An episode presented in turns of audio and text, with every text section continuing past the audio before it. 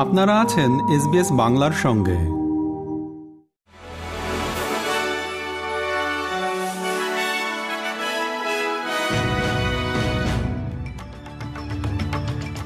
SBS Bangla. আজকের শীর্ষ খবরে সবাইকে আমন্ত্রণ জানাচ্ছি আমি শাহান আলম।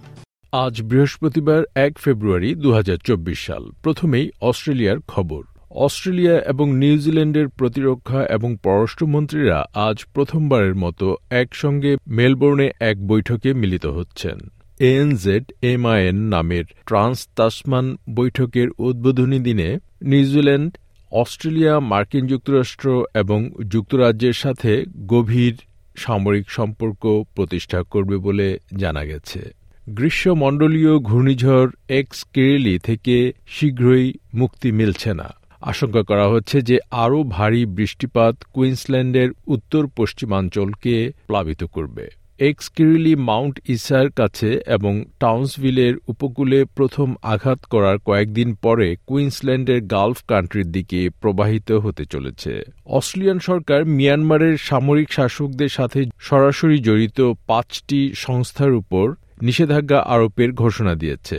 পররাষ্ট্রমন্ত্রী প্যানি ওং বলেছেন যে এই সিদ্ধান্ত মিয়ানমারের জনগণের উপর সরকারের ক্রমাগত দমনপীড়ন, সহিংসতা বৃদ্ধি এবং দেশের রাজনৈতিক, মানবিক এবং নিরাপত্তা পরিস্থিতির সামগ্রিক অবনতির প্রতিক্রিয়া হিসেবে নেওয়া হয়েছে।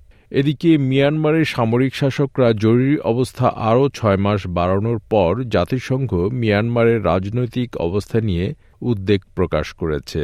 দেশটির গণতান্ত্রিকভাবে নির্বাচিত অং সাং সুচি সরকারকে ক্ষমতাচ্যুত করে অভ্যুত্থানের তিন বছর পূর্তি হওয়ার একদিন আগে এই ঘোষণা এসেছে। এবার দক্ষিণ এশিয়ার খবর, ভারতের পূর্বাঞ্চলীয় রাজ্য ঝাড়খণ্ডের মুখ্যমন্ত্রী হেমন্ত সোরেন মুখ্যমন্ত্রী পদ থেকে ইস্তফা দিয়েছেন। তার বিরুদ্ধে কথিত দুর্নীতি মামলায় কেন্দ্রীয় তদন্তকারী সংস্থা ইডি গতকাল বুধবার দীর্ঘক্ষণ জেরা করার পর তিনি ইস্তফা দেন। এর কয়েক মিনিটের মধ্যেই ইডি মিস্টার সোরেনকে নিজেদের হেফাজতে নিয়েছে। রাজ্যের বিধায়করা পরিবহন মন্ত্রী চম্পাই সোরেনকে নতুন মুখ্যমন্ত্রী হিসেবে বেছে নিচ্ছেন বলে জানা গেছে। খবর বিবিসি বাংলার।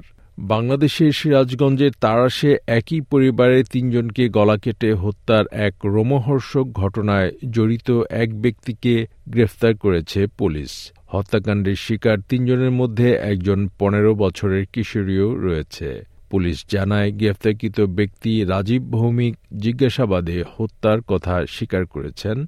এবং তিনি হত্যার শিকার বিকাশ সরকারের আপন ভাগ্নে। খবর দৈনিক প্রথম আলোর।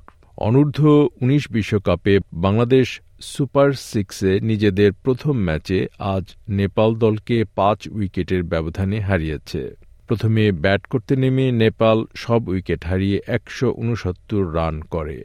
জবাবে বাংলাদেশ পাঁচ উইকেট হারিয়ে একশ আটচল্লিশ বল বাকি থাকতেই একশ সত্তর রান করে ম্যাচ জিতে নেয়।